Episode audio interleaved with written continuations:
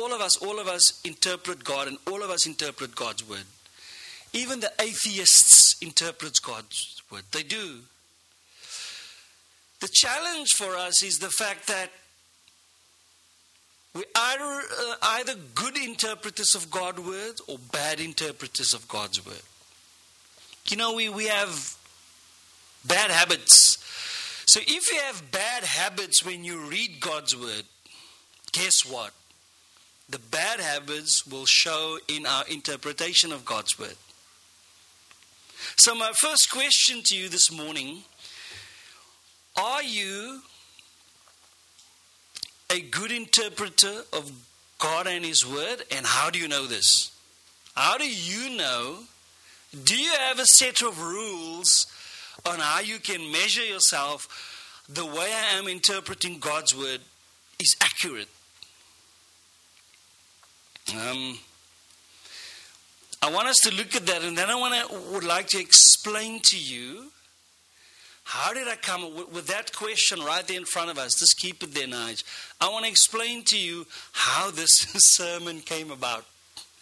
So, as a family, we do devotions every morning. And so at this stage, we're working through the book of Acts. So we're now at chapter 22. So I read, the kids ask questions, I ask questions, Almer asks, and we all have this conversation. So one morning, Carla comes down and she says, just before we start with the devotion, Dad, I couldn't sleep last night. And so I said, So what did you do? Uh, I, I, read the Bible. I said, What did you read? I read Job. I thought, Ooh, that's not sleeping material. I said, And so? Oh, I thought that in my mind. I didn't say that. Sorry. I just thought in my mind, What a book to choose if you want to sleep. you know. So I said, And so? And then she said, Dad, it's, it's terrible. That's the first question. It's terrible. And then the first question How does Satan end up in that meeting in heaven? How does he end up there? And dad, Job's wife, how could she say that? So I realized when she said all of those things, she actually went really deep into to to um, to this book. And dad is friends And I realized as I was sitting there, my child was actually forming opinions about God. She was forming opinions about God and she was forming opinions about God's wife. And she was some serious opinions, and I had to leave it. And then, you know, the question so, Dad, Job's wife, not God's wife, sorry. Dad, yeah, God's not married, huh? Dad, Dad, does everything turn out well for Job? And I said, You'll have to read this for yourself. Because I knew what she wanted. She wanted to know is there any reason why this happened to him? Does the Bible give us clarity?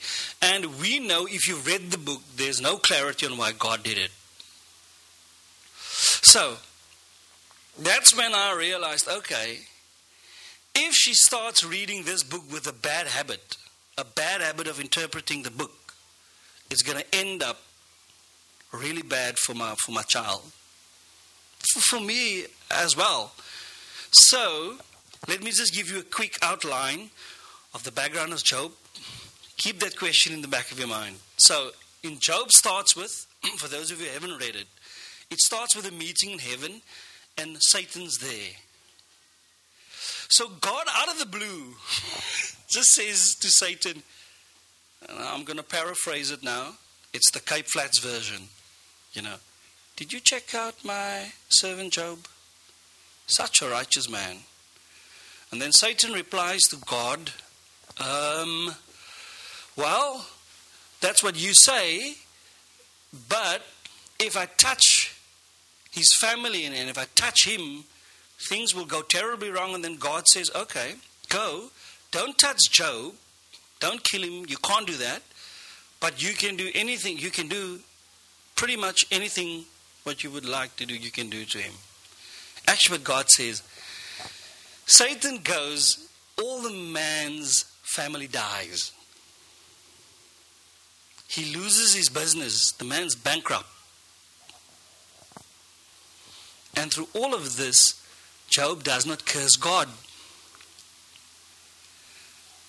Then we jump to see number two, a second meeting in heaven, and Satan is again there. And then God says, Did you did you look at my servant Job? He's a classy guy. Huh? Satan says, Well, I've touched his family, I've touched his businesses, but I haven't touched him. If I touch him, he will deny you. God says, Well, go. You can't kill him, but you can you can hit him and you can hit him as hard as you can. Satan goes back and Job gets hit by leprosy. So it's this disease that just you're not allowed to mix with people. I mean, if you read through the Levitical laws about people that's leprous, it's pretty harsh. Job sits right there with nobody, and then his wife says, Look here, just curse God and get over this so that he can kill you. Job doesn't. So Job's friends come and hang out with him. Now, for the first week, they sit together, nobody speaks. What a small group, huh, Laura? Small group for a week and nobody speaks. They just sit, they mourn. Sometimes when I read the Old Testament narratives and I look at the Israelites, they were quite dramatic people, huh? Sackcloth and ashen you know, they're very dramatic. They good actors, but anyway. So they sit there, nobody speaks. And then this conversation starts on why Job's suffering. Every friend gives his idea. I think this is why you're suffering, and this is why God's doing this. And you don't understand God. And then Job says, Guys, you don't understand. Now, the scary thing about this whole conversation, we don't know how long this conversation takes place, but God listens to every word that they say about him. But he just keeps quiet. Don't you love that about God? We ramble everything about him. He doesn't say anything, he just listens. And then eventually, it's chapter 40, I think. No, no, no. Chapter 38. God comes, and then God says to Job, Dress yourself like a man. We're going to have a conversation now. And then God starts to interrogate Job with questions. Quite scary questions. Job, do you know where darkness comes from? Job, do you know that I do you know that I can lock up darkness? Just just listen to what God says. I can open it, I can release it. Job, Job, do you keep the light in your hands? Job, do you command the clouds to come? Job, do you know when wolves or lions give birth to their babies? It's quite intimidating. And so for the next I don't know how long it took God interrogates the man.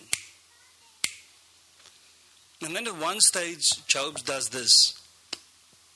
Scripture is very explicit. Job puts his hand over his mouth. then he says, God, I've clearly I've spoken too easily about you. And then God says, Dress yourself. Again, we're going to talk like I'm going to talk to you like a man, and then God interrogates him again. So I don't know how Job felt. In the end, God vindicates Job. But I want just now to follow this, and I want to give you Job 42, verse 7 to 10. Just read this with me. After the Lord has said these things to Job, interrogated him, he said to Job's friends, Eliphaz, the Temanite, watch this, I'm angry with you and with your two friends, because you have not spoken the truth about me as my servant Job has before. Just stop there. God's angry, and God says to Job's friends, Look here, you didn't speak the truth about me. The first thing that I want us to notice here is that not everybody can be right when we talk about God. it's clear that God says, I'm rather go with Job with what you said about me. Everybody cannot be right. Let's continue. So now take seven bulls and seven rams and go to my servant Job and sacrifice a burnt offering for yourselves. Then God says, My servant Job will pray for you and I will accept his prayer. And I will not deal according to you with your folly. You've not spoken truth about me as my servant Job has. Let's continue. So Eliphaz the Temanite, Bildad the Shuhite, Zophar the Naamathite, and Carlos the Africanite is reading this, did what the Lord told them, and the Lord accepted Job's prayer. After Job has prayed for his friends, the Lord restored his fortunes and gave him twice as much as he had. God comes and God deals with Job's friends' arrogance. So, arrogance is this proud and unpleasant behavior towards other people. It's based on, on, on one's belief in one's own superiority or greater importance. It comes from a self confidence that doesn't acknowledge God. So, God challenges their arrogance. And because of the arrogance, God also challenges Job's friends' insensitivity towards him. Look, you, in, you were insensitive to my, to my son. And because of that, it led to them representing the arrogance and the insensitivity, led them to misrepresent God. So, the first reason I want us to start studying our Bibles and not just merely reading it is this. We need to, if you can flight it for me, please, my brother, represent God truthfully. That's the first reason why I want us to read the Bible and study it. To represent God faithfully. You with me? Now, can I just say that puts the fear of God in my life? Seriously. Just because I've got the mic every second Sunday or third Sunday, it doesn't mean that I'm representing God truthfully. I would really like to. But I'm just mentioning that. Secondly, look what Jesus says. Luke chapter 10, verse 25 to 26. This is what Jesus says. On one occasion, an expert in the law stood up to test Jesus. Teacher, he asked, What must I do to inherit eternal life? Jesus' question to him is, What's written in the law? And then, How do you read it? There's the theme again. Jesus says, How do you read the Bible? How do you read me? It's in this case where Jesus tells the story of the Good Samaritan. Again, we see this thing about how God views how people view Him in the scriptures. He's open for conversation, but He also wants to know how do you read it. Look at John chapter 5, verse 39 to 40. Look what Jesus says to the Pharisees there. You study the scriptures diligently. I mean, you study it because you think that in them you have eternal life. These are the very scriptures that testify about me, yet you refuse to come to me. So there's also a place where we can study the scriptures, but we miss God. You with me? And I also don't want us to go on that route. So, what's the second thing? If you can flight it, we must interpret God's caref- words carefully. I'm going to give tips on how to do it now. We're going to do some, some Bible study today. is going to be a bit technical, but prophetically, it's going to help us a lot for the days to come. So we've got to not only just represent God truthfully, we have to interpret His word carefully. Look how Paul puts it. Paul puts it in this way 2 Timothy chapter 2 verse 15 do your best to present yourself to God as someone that is approved. A worker does not need to be ashamed and who correctly handles the word of truth. That's where my sermon title comes from. So Paul says we've got to be approved We've got to be diligent in the study so that we can handle God's word correctly. Now,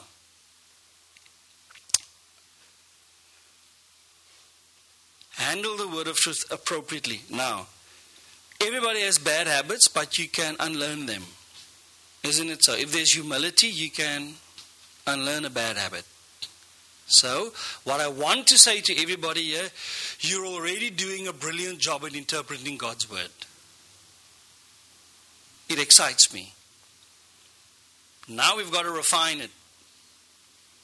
Now we've got to trust God to teach us some more on how to do it. And where we make mistakes in interpreting God's word, we've got to help each other. So before we talk so, so before we talk about the quantity and the quality of our studies, we must talk about our character. So um, I have a few gifts here as well. Just because. Would you please hand? Now, this is a, a Gospel of John. You can buy these Gospels from the Good Book Company for under five pounds. This is just the Gospel of John. You know, you, you can read it on the train. It's the full Gospel of John. If everybody can have one, it's just so nice just to sit and read on the train or wherever you are. Nige, do you have one, my brother? The Gospel of John for you. It's the NIV. Um, just so that we can start reading it, you know, and you, you can write it. You get the Gospel of Mark. Um, you get it in different versions. It's so beautiful. No commentaries Nothing fancy, no chapter headings. Um, are there chapter headings in there? yes. yes, there are chapter headings. You actually get Bibles that does not have chapter headings and that doesn't have chapters and verses. I like the, I like those. You just read it. Very nice. Very, very beautiful. So, now we're going to get a bit technical. I want to help you in handling God's word truthfully, appropriately, and represent God in such a beautiful way that it honors and blesses Him. So, principles to rightly handle the word of truth. First principle submit to the authority of Scripture and the gospel with the right attitude. Okay. So before we talk quality or quantity of study or quality, you've got to talk about the attitude. So in that scripture, the scripture says, This is what the Lord says. If you can follow, just follow on your on your Bibles. I didn't put all the scriptures there. Um, where is the house that you will build for me? Where will my resting place be? Has not my hand made all these things, and so they come to into being, declares the Lord. Then God says in, in, in the latter part of verse 2, These are the ones I look on with favor. Just listen to this. Those who are humble and contrite in spirit and who tremble at my word. Do we still tremble at God's, God's word when we read it? That's what it says. And so I'm, I'm talking here about the, the authority of, of what Scripture has of our lives. Sometimes we read it as a story. Sometimes I, I read it because just I, I just love reading. Sometimes I study it. But what God says here is, my people, do you still tremble at my word? I mean, when you pick this up, do you pick it up and do we think today my life's going to change? Shofar statement of faith. Uh, in our statement of faith, our first line says, We believe in the scriptures of the Old and New Testaments in their original writing as fully inspired of God and accept them as the supreme and final authority for faith and life. Now, I like that. There's nothing else that has supreme and final authority over our lives except the scriptures. Now, I can tell you, there's a lot of Christians that will have a problem with that. I can promise you that, and this is why this is so prophetically so urgent for me. But Scripture should not just have authority over our lives. The gospel is how the scriptures impacts us. So scripture must have that impact on life, but we must demonstrate Christ likeness and godliness in everyday life. We have the authority of the scriptures in, in our lives, and the gospel demonstrates the power of the scriptures on our lives. We must have both. We must read the scriptures and we must tremble at the scriptures. We must read the scriptures and we must do the scriptures. We must live the scriptures. If we only read the scriptures and stick to the scriptures, we become Pharisees. destroying other people. If we only go the way of the Spirit because the Spirit flows and we ballet on our toes, there's no substance, there's no conviction. You've got to have both. And so we need to submit to the authority of Scripture and the power of love. A very powerful document to go read is the Chicago Chicago Biblical Statement of Bible Inerrancy. Just go read that document. It starts with we believe and then it says we deny. We believe, we deny. Just go read that document. It is a brilliant document. It was put together in the 70s. It was put together in the 70s by R.C. Sproul, who has died now, gone to be with the Lord. Um, James Boice. Some, some very brilliant Christian patriarchs of faith that just fought the good fight. And um, I want you to go read it, read it, because we, we're going to be dealing with things like this. Not in the near future, right, right now. Okay. So that's the first thing.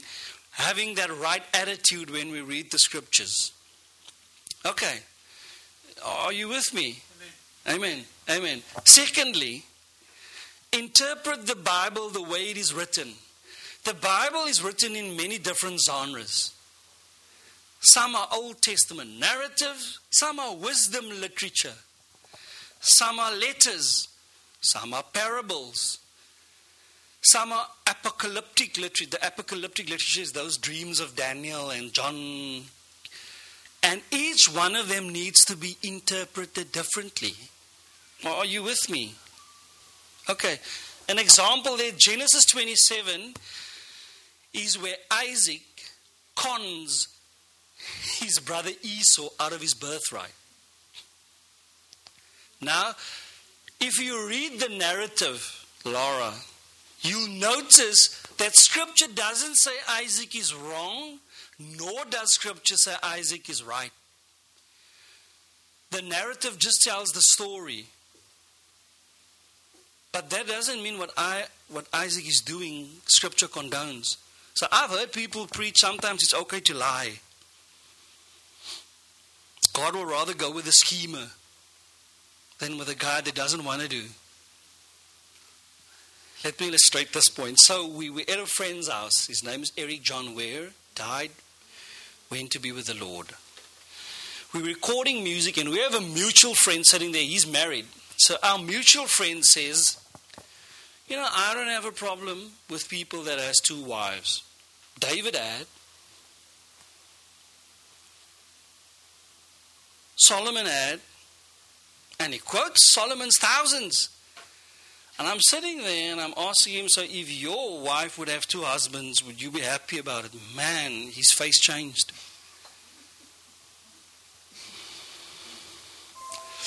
You know, if you read a narrative and you really see that David was happy with all his wives, then you're not reading the narrative correctly. You're obviously not understanding that the man is suffering. If you're Abraham and you tell, and if, if, if you're Sarah and you tell your husband, do your thing with a, do your thing with a servant, go, go, go, go.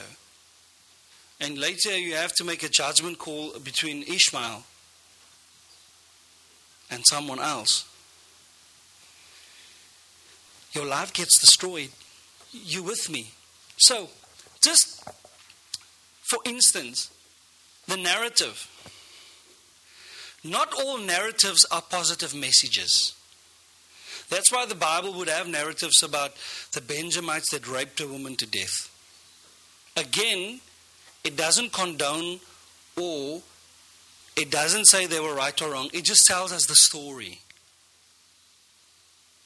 Since the narratives are reflect real life, the characters are not always heroes. Sometimes they demonstrate what should not be done. You with me? So we, Sophiso is in this thing. Eh? so we should also so avoid moralizing or spiritualizing every story you know what might be the moral of the story of Jacob deceiving his brother? You know? So, when you read a biblical story, see what one of the golden rules when you read a biblical story, see what God's heart is behind all of it. Read the bigger picture. Let's take, for instance, Proverbs. Proverbs 26, verse 7 says, So this is now, again, not Old Testament narrative. This is now wisdom literature. Proverbs 26, verse 27 says, Whoever digs a pit will fall into it. If someone rolls a stone, it will roll back on him. Is that always true? It's not always true. Train up a child in the way that he should go, and his way will never depart from it. Is that always true? It's not always true. The blessings of the Lord makes one rich and it adds no sorrow. Is that always true? Sometimes God bless you and things go terribly wrong in your life. People hate you. The haters hate you. You're a hater, you know. So, what is Proverbs? Proverbs are divine guidelines that we need to read with wisdom. It expresses a general truth. Not a always truth, but a general truth. If you do work hard, you will be successful. But you know, you can work hard and then recession hits. but God will bless the one that works hard. But now, when we think of blessing, we think if he works hard, then he must be rich. And that's not the truth. These expressions of general truth generally do have exceptions due to the uncertainty of life and unpredictable behavior of fallen men. Can you see why it would be dangerous just to pick up a proverb and say, This is it? So, when you read Proverbs, a tip check the themes. So, one way to study Proverbs would be to say, This month I'm going to read all the Proverbs that talks about fools. Then you read them, what Proverbs says about fools. Then next month I will study everything that Proverbs says about the wise. Then read about the wise in Proverbs. Or work. Or laziness. I know of lazy people that's very rich because they inherited it.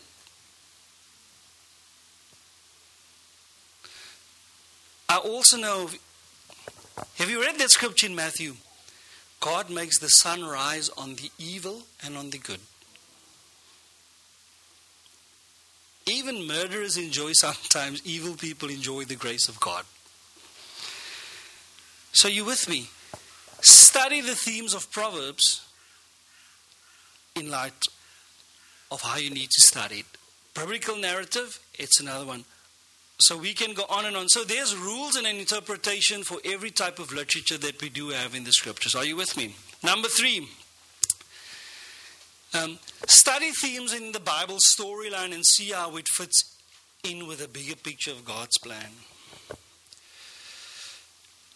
Why am I saying this? People, and I must say this to myself regularly.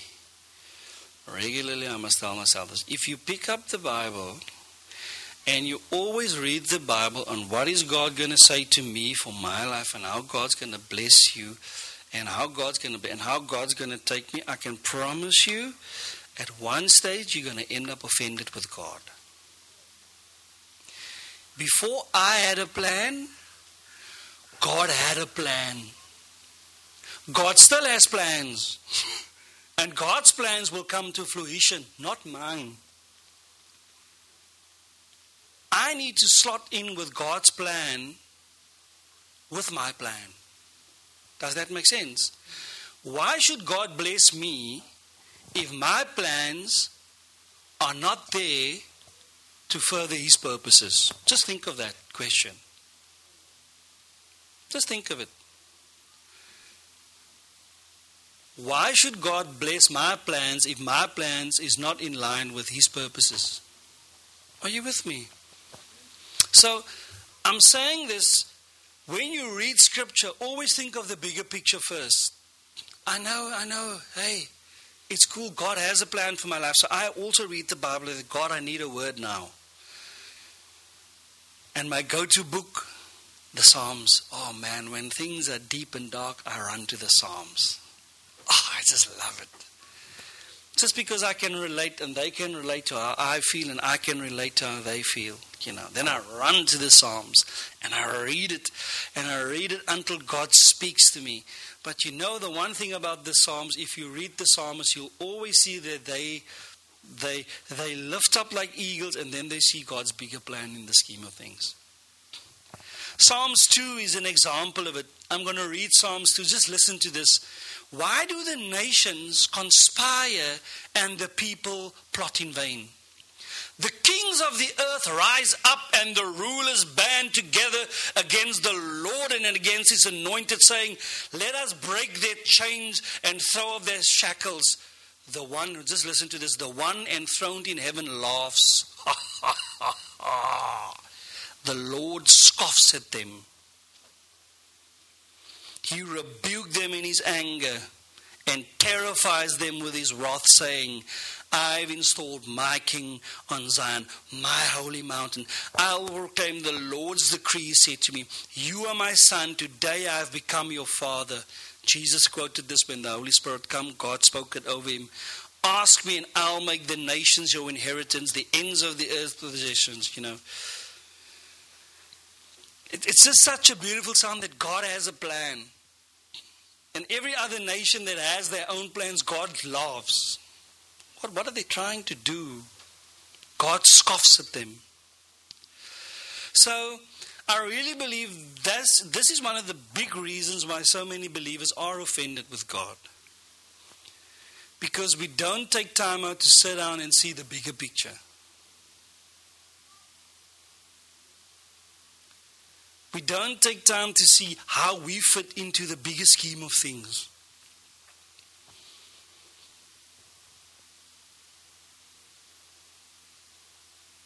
And so God's open to listen to our plans and He's always ready to listen. But I can tell you, He will always tell you about what He's going to do. I hear you, I'm with you. Maybe not in five years' time, maybe in 25 years' time. I hear you, I'm with you in, in what you want to do, but can we talk now about what I want? That's where the conversation gets uncomfortable. Are you with me? Does it make sense? Okay, number four. Shape your thinking by systematically working through books and passages of the Bible. Selective reading and preaching is one of the church's downfall. Now, I'm going to have to say this, especially the Pentecostal and the Charismatic Church. And I want to encourage you to start reading through books of the Bible and study the themes. Our tendency in churches, as we are in, we preach what the Word of God is saying, and so we never get to the difficult passages. You with me? You hear what I'm saying? It's not something that I'm reflecting on the pastor. I'm just saying there's a massive gap. And the problem is, if we don't address difficult passages from the pulpit, there's a void. Now, there's more than enough information out there on the internet and on YouTube where people will feed themselves. So I'm challenging you as leaders as well. Please grow with us in this. Because once, if somebody reads something that really sounds good but is not good, they have been infiltrated by something, and now you have to get that out. Are you with me? So, selective reading and preaching of Scripture is one of the ways in which the churches are crumbling now, morally and spiritually. Um, the thing is, the difficult subjects, they don't go away. And sometimes it's wise not to fight those things. I do agree. But at the same time, we need to have good resources to refer people to and to say, look, you can start reading or working for this. And as leaders, we want to encourage you to do that. So these difficult subjects don't go away, I've written here. Instead, people pick up on the prevailing cultures and interpretations of the day and they'll run with that. For instance, some of the difficult subjects now, I'm just mentioning it here. It doesn't mean that we're going to address it now. It doesn't mean that we're at that place where we can, but I have to say this to you because it's prevalent, it's there. We are confronted with the distinctions between men and women. It's a hot topic, it's a definite one. Homosexuality, spiritual abuse by pastors, spiritual abuse by leaders at work, poverty, racism, classism. I'm mentioning that. So, when you, in your own study time, when you systematically work through books of the Bible, you'll, you'll be confronted with any one of these. Are you with me? So, what I'm encouraging you, I'm not encouraging you now to come with a placard and to say, Hercules, I'm going to preach now to the differences of male and female. No, no, no. I just want to encourage you, you've got to start studying it. Because the time's going to come when we're going to have to give real answers to real people who has really been misinformed. So, my encouragement to you is study the scriptures, study the Bible, read through it. Shape your thinking by, by systematically working through books of the Bible. For instance, example Matthew chapter 7. Ay, I've said that in Afrikaans now. It just means, oh man, what do we do? Matthew chapter 7 starts with, does anybody know what that scripture is judge not. That's even the one scripture that atheists know, hey, isn't it so? People that don't want to be evangelized, that's the first scripture they always quote judge not. But even in church, because we don't systematically work through the Bible and because we don't systematically work through the scripture, we misrepresent the scripture. So, let me just read it to you. Do not judge, or you too will be judged. For in the same way you judge others, you will be judged. And with the measure you use it, it will be measured to you. Why do you look at the speck of sawdust in your brother's eye and pay no attention to the plank in your own eye? How can you say to your brother, Let me take the speck out of your eye, when all the time there's a plank in your own eye? You hypocrite. First take the plank out of your own eye, and then you will see clearly to remove the speck from your brother's eye. Is Jesus in this scripture teaching us, because judgment is a hot topic now? It is a. Is Jesus teaching us not to judge? No? Then what is he teaching? to remove planks. I like you. I like you. Jesus is teaching us how to judge. He's not saying don't judge. He's teaching us how to judge. The very next verse, Jesus says, Do not give dogs what is sacred. Do not throw your pearls to pigs. If you do, they may trample them under their feet and turn and tear you to pieces. That's verse 6.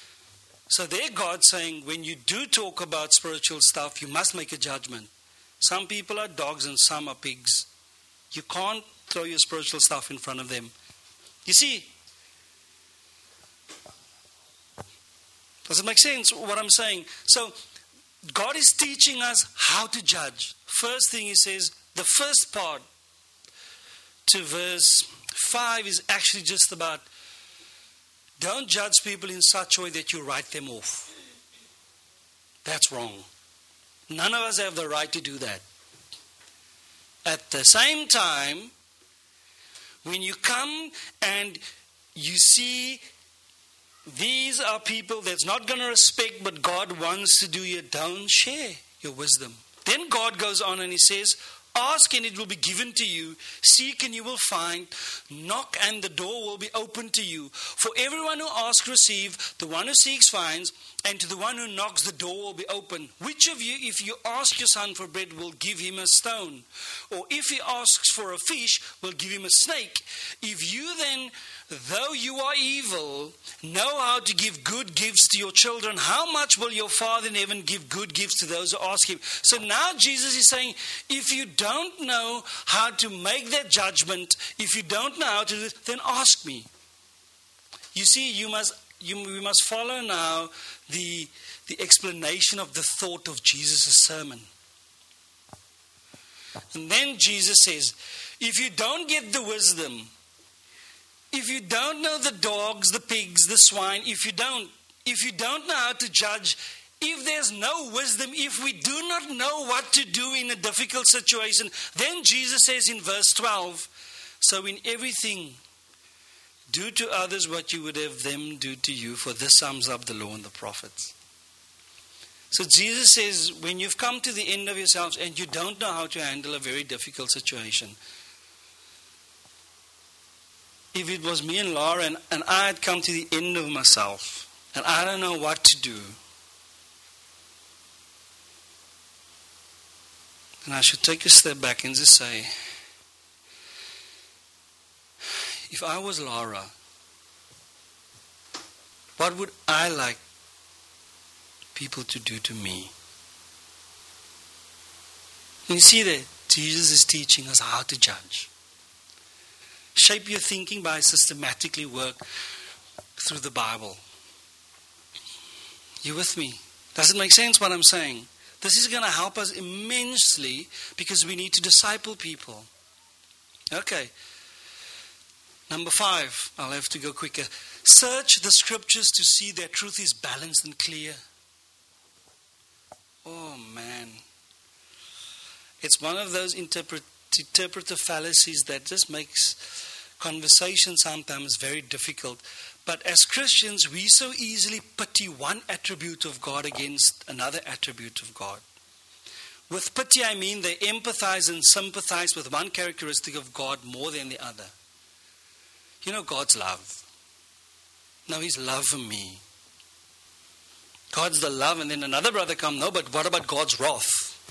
And then you get a love and wrath fight. And then usually that fight ends up, you're not supposed to judge. And then the other one says, but you must judge. you with me? Have you ever been in those conversations? Oh man, I love them. I love them. We can't. We must have a balanced view of Scripture. You see, when, when, when we don't have a balanced view about God's characteristics and His attributes, our thinking becomes fuzzy. We're not clear. It doesn't matter, people, it doesn't matter how complex the situation is. I want to give you this tip. And it took me quite a long time to work through this. It doesn't matter how complicated a relational issue is between Christians.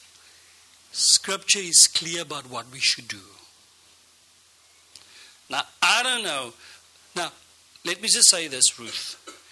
When I'm in a difficult situation with brothers or sisters, my emotions are very complex. Can anybody relate with me? So the one morning you're happy, the next morning you're so angry at them, and then you feel so sad. They don't look at me, and then you feel sorry for yourself. That's what's going on through in your emotions, isn't it? And God is cool with that. The fact of the matter is, Scripture's clear. Forgive. It's clear. Scripture is not fuzzy. When something's wrong, say it's wrong. Scripture's clear. But speak the truth in love. Not you're wrong, speaking down at people, as we've heard Pastor Fred was saying. You speak of, you know, it was wrong.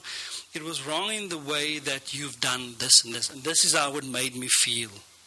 And so, can I just say, Christy, this is where I agree with you, but Christy, this is where I disagree with you. We always start our arguments with how we disagree, isn't it so? Start with how where you agree, and then move to where you disagree, and this is the most difficult part. Then go read what Scripture says about it, and now,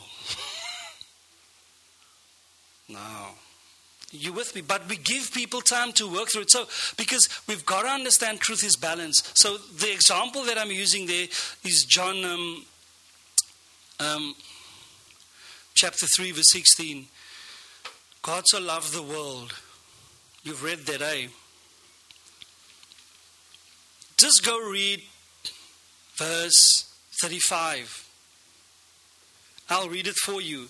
It's the same conversation Jesus has with Nicodemus. In verse 35, God says, The Father's love, the Father loves the Son and has placed everything in his hands. Whoever, again, whoever believes in the Son has eternal life, but whoever rejects the Son will not see life, for God's wrath remains on him. So, in that same piece of scripture where it talks about God's love, it also talks about God's wrath. In scripture, we talk about God's mercy, but there's also God's judgment, God's kindness versus God's severity, heaven versus hell.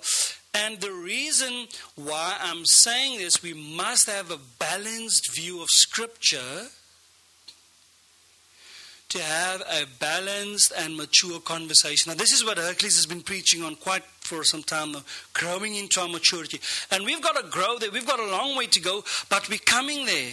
Are you with me? On the cross, on the cross, all the attributes of God wins. When Jesus hangs on the cross, every sinner that believes in him gets eternal life, but everybody that rejects the cross goes to hell. God forgives everyone perfectly that believes in me on the cross, but for those who doesn't, there's judgment.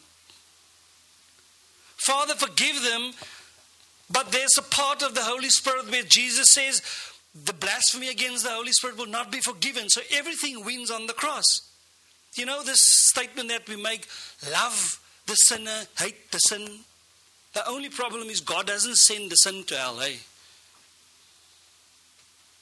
I can understand what people are saying. There's a way that we must speak the truth in love and love people. I get that. But just sometimes our thought patterns, because we are non gods, we want to impose the way we feel and what we think onto God, and we don't want to read the scriptures. We become embarrassed and we become uncomfortable with the things that we cannot explain. Isn't it so? You see, when God says He's angry and when God talks about His wrath, it's not like me losing my temper.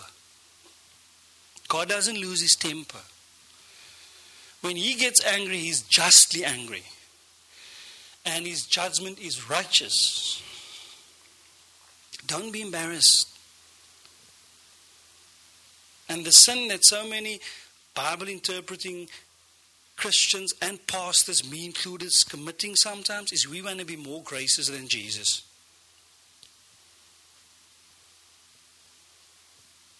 Sometimes we want to be more gracious. And then on the other hand, sometimes some of us, we want to judge more than Jesus.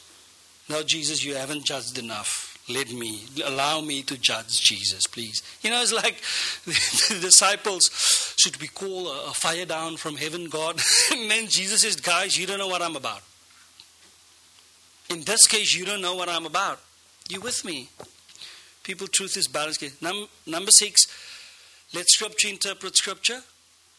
Example, 2 Timothy chapter 3, verse 6 17. All scripture is God breathed and is useful for teaching, rebuking, correcting, and training in righteousness, so that the servant of God may be thoroughly equipped for every good work. If you read a difficult passage,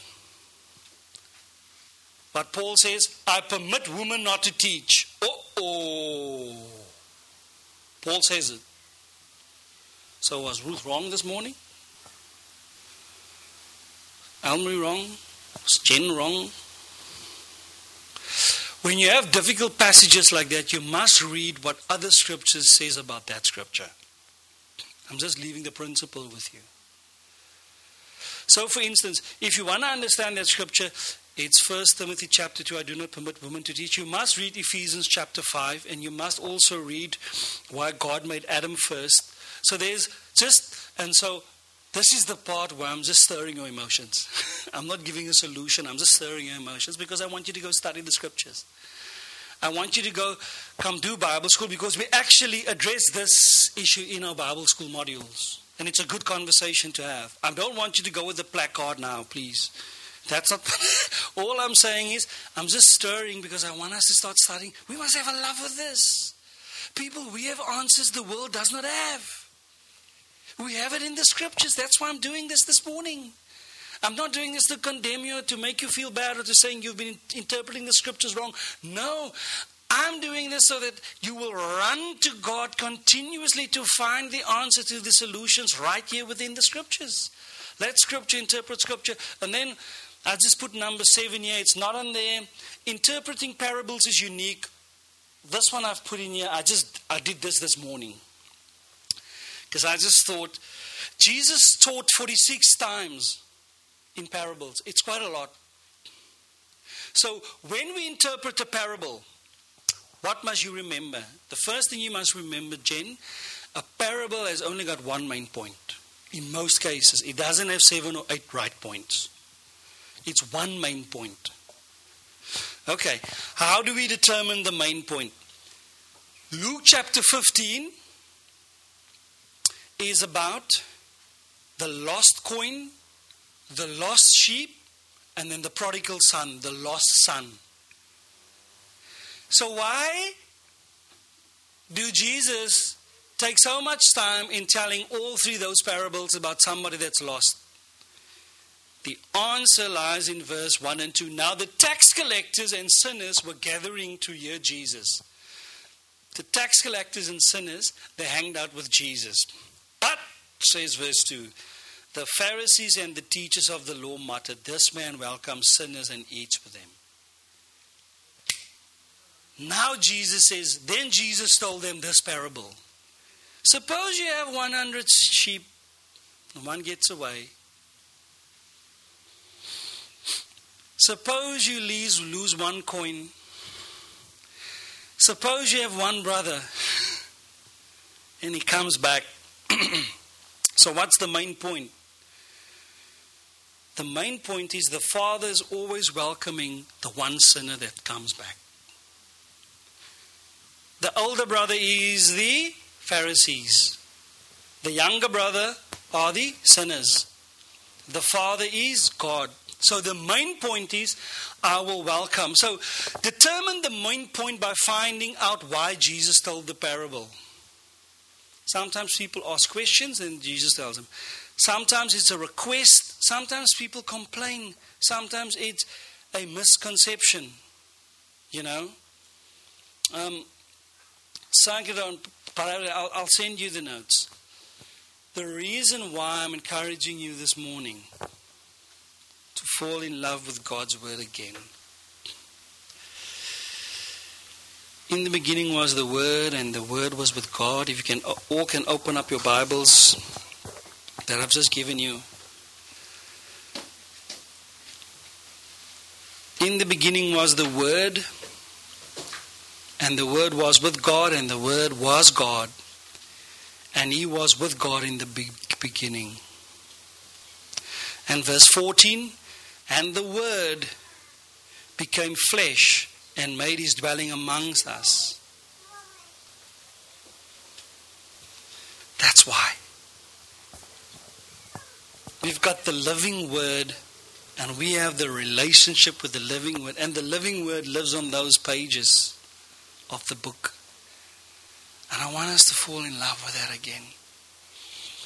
I want us to become students of the scriptures. I don't want us to be intimidated again when people say things about about God or about the church. No, no, no, no, no, no. We have a way, the truth and the life with us. It cuts through bone and marrow. It's, it's the way that you keep your path pure. The scriptures, oh, it is just so beautiful. We don't fill ourselves with singing, we don't fill ourselves with YouTube videos, we fill ourselves with the Word of God. When the cup's half empty, it gets filled with the Word of God. You fill yourself up till here with the Word of God. And even if you read stuff and you don't understand it, God can bring understanding later. It will settle within your spirit. What are we filling ourselves with today, tomorrow, or whatever? Yeah, I'm passionate about the Word. I love the Word. I really like the Word. I really like studying it and reading up it. And this morning was a bit technical. You know, there was a few technical stuff but you know, I don't want to be so technical that I miss the relationship. You know, and I don't want to just be relational, but, but I can't study the word. And so we've got to find that perfect balance. And I want to encourage you. It's the words of life. And Sophiso said it this morning it will not return void. It will not return void. He spoke about the manna. It blessed me so much because I knew I was going to talk about the living manna and you get new manna every morning. But as a prophetic encouragement, I feel the manna for this church has stopped. It's not time to pick up that manna anymore. It's time to rise up. There's a whole land to conquer with new word. And continue picking up. Continue picking up every morning. You pick up until God tells you, now it's time to grow. And we're talking about growing, we're talking about growing, and these principles I've shared with you to grow, and, and I'm still growing. I'm growing every year, every month, every time, every day. I am growing. And can I just deal with this? And so when you are very busy and you don't, you don't get time to, to read God's word, please don't go this route. Oh, I've forgotten. Ooh, I must read now. You know, sometimes we get into that rut and we think if I read then I'm cool with God. We don't say it, but we think it. It's just I've missed it, so I've been so, so busy. Don't, don't, don't, don't, don't go. It's not about quantity or quality, it's about your attitude. When you do pick up the word, you tremble. You with me? Don't, don't feel condemned. That's not how Christ sees it. He just says, This is a contrite man. This is a man and a woman that trembles at my word. I can have a conversation with him. You know? But if you miss it, don't condemn yourselves. And if it's difficult to do it in the evening, do it in the morning. If it's not in the morning, do it in the afternoon. But do it and run to the Father, the Father of the Word. And I'm encouraging you with this. Run to the Word, run to the Scriptures, and share it with people, and sit down with people and talk about it, and read it, and memorize it, and speak it back, and pray it. Pray it. Pray it over yourself. Pray to the person in the mirror. Buy books like these. Be creative. Download a book, the book of Acts. Listen to the book of Acts. You can listen to the book of Acts in under 15 minutes. Listening to it. There's so many creative ways that God has now opened up His word for us. And um, we can run with it. And, and this, this gift, enjoy this gift on the train. I don't, don't want to say where else, but just enjoy it. you know, enjoy it, read it. Read it I'm in the habit, I always, every year, I buy myself a fresh Bible. I don't know why. Just to start reading it afresh. And so I give my old Bibles to friends or to, with my notes in it. I just make sure there's not very, very personal notes there. But then I say, yeah, you can have this one, read it. And then I read again and I'm afresh. I read through the scriptures. I read it, I read it. And I want to encourage you I want you to sign up for Bible school because it was going to change your life radically. And the way that we shaped our Bible school now and we've structured it is that you can do it on your own time. That's the one part. The second part, you can do it in terms of groups. The only thing that we would desire is just come sit down and talk with us and say, look here, time's a problem, but how can I study the Bible with you?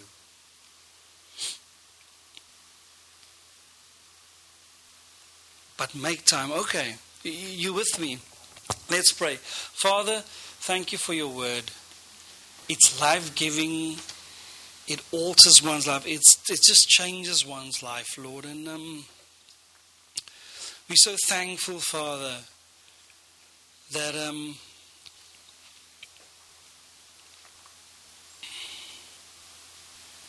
your word became flesh. There's a physical example of your word for us to see. We can feel it, we can touch it, we can become like it, and we pray for Christ likeness, Lord. Yes, Father.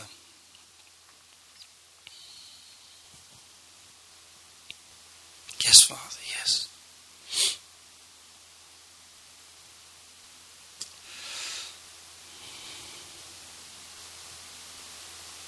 Can open your eyes. I, I feel I, I should pray for people.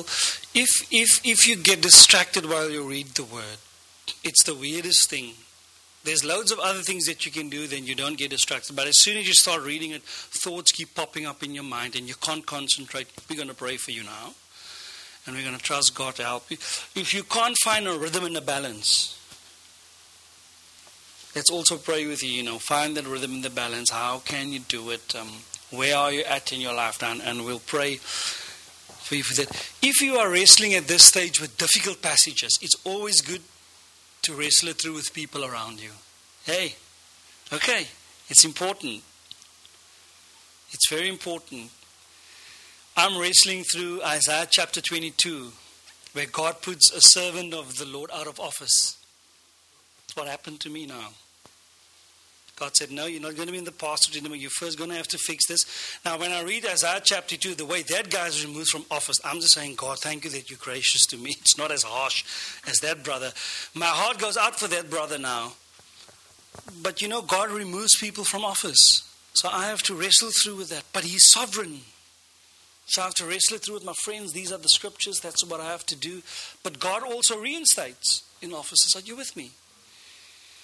You know, so if you're struggling also with difficult passages and you want somebody to come, we, we want to pray with you. But first, for those who get distracted, what was the second one that I just said? Um, rhythm. If you need a rhythm, if you struggle to find a rhythm, you don't have the balance to read the scriptures and to pray because you must have a balance.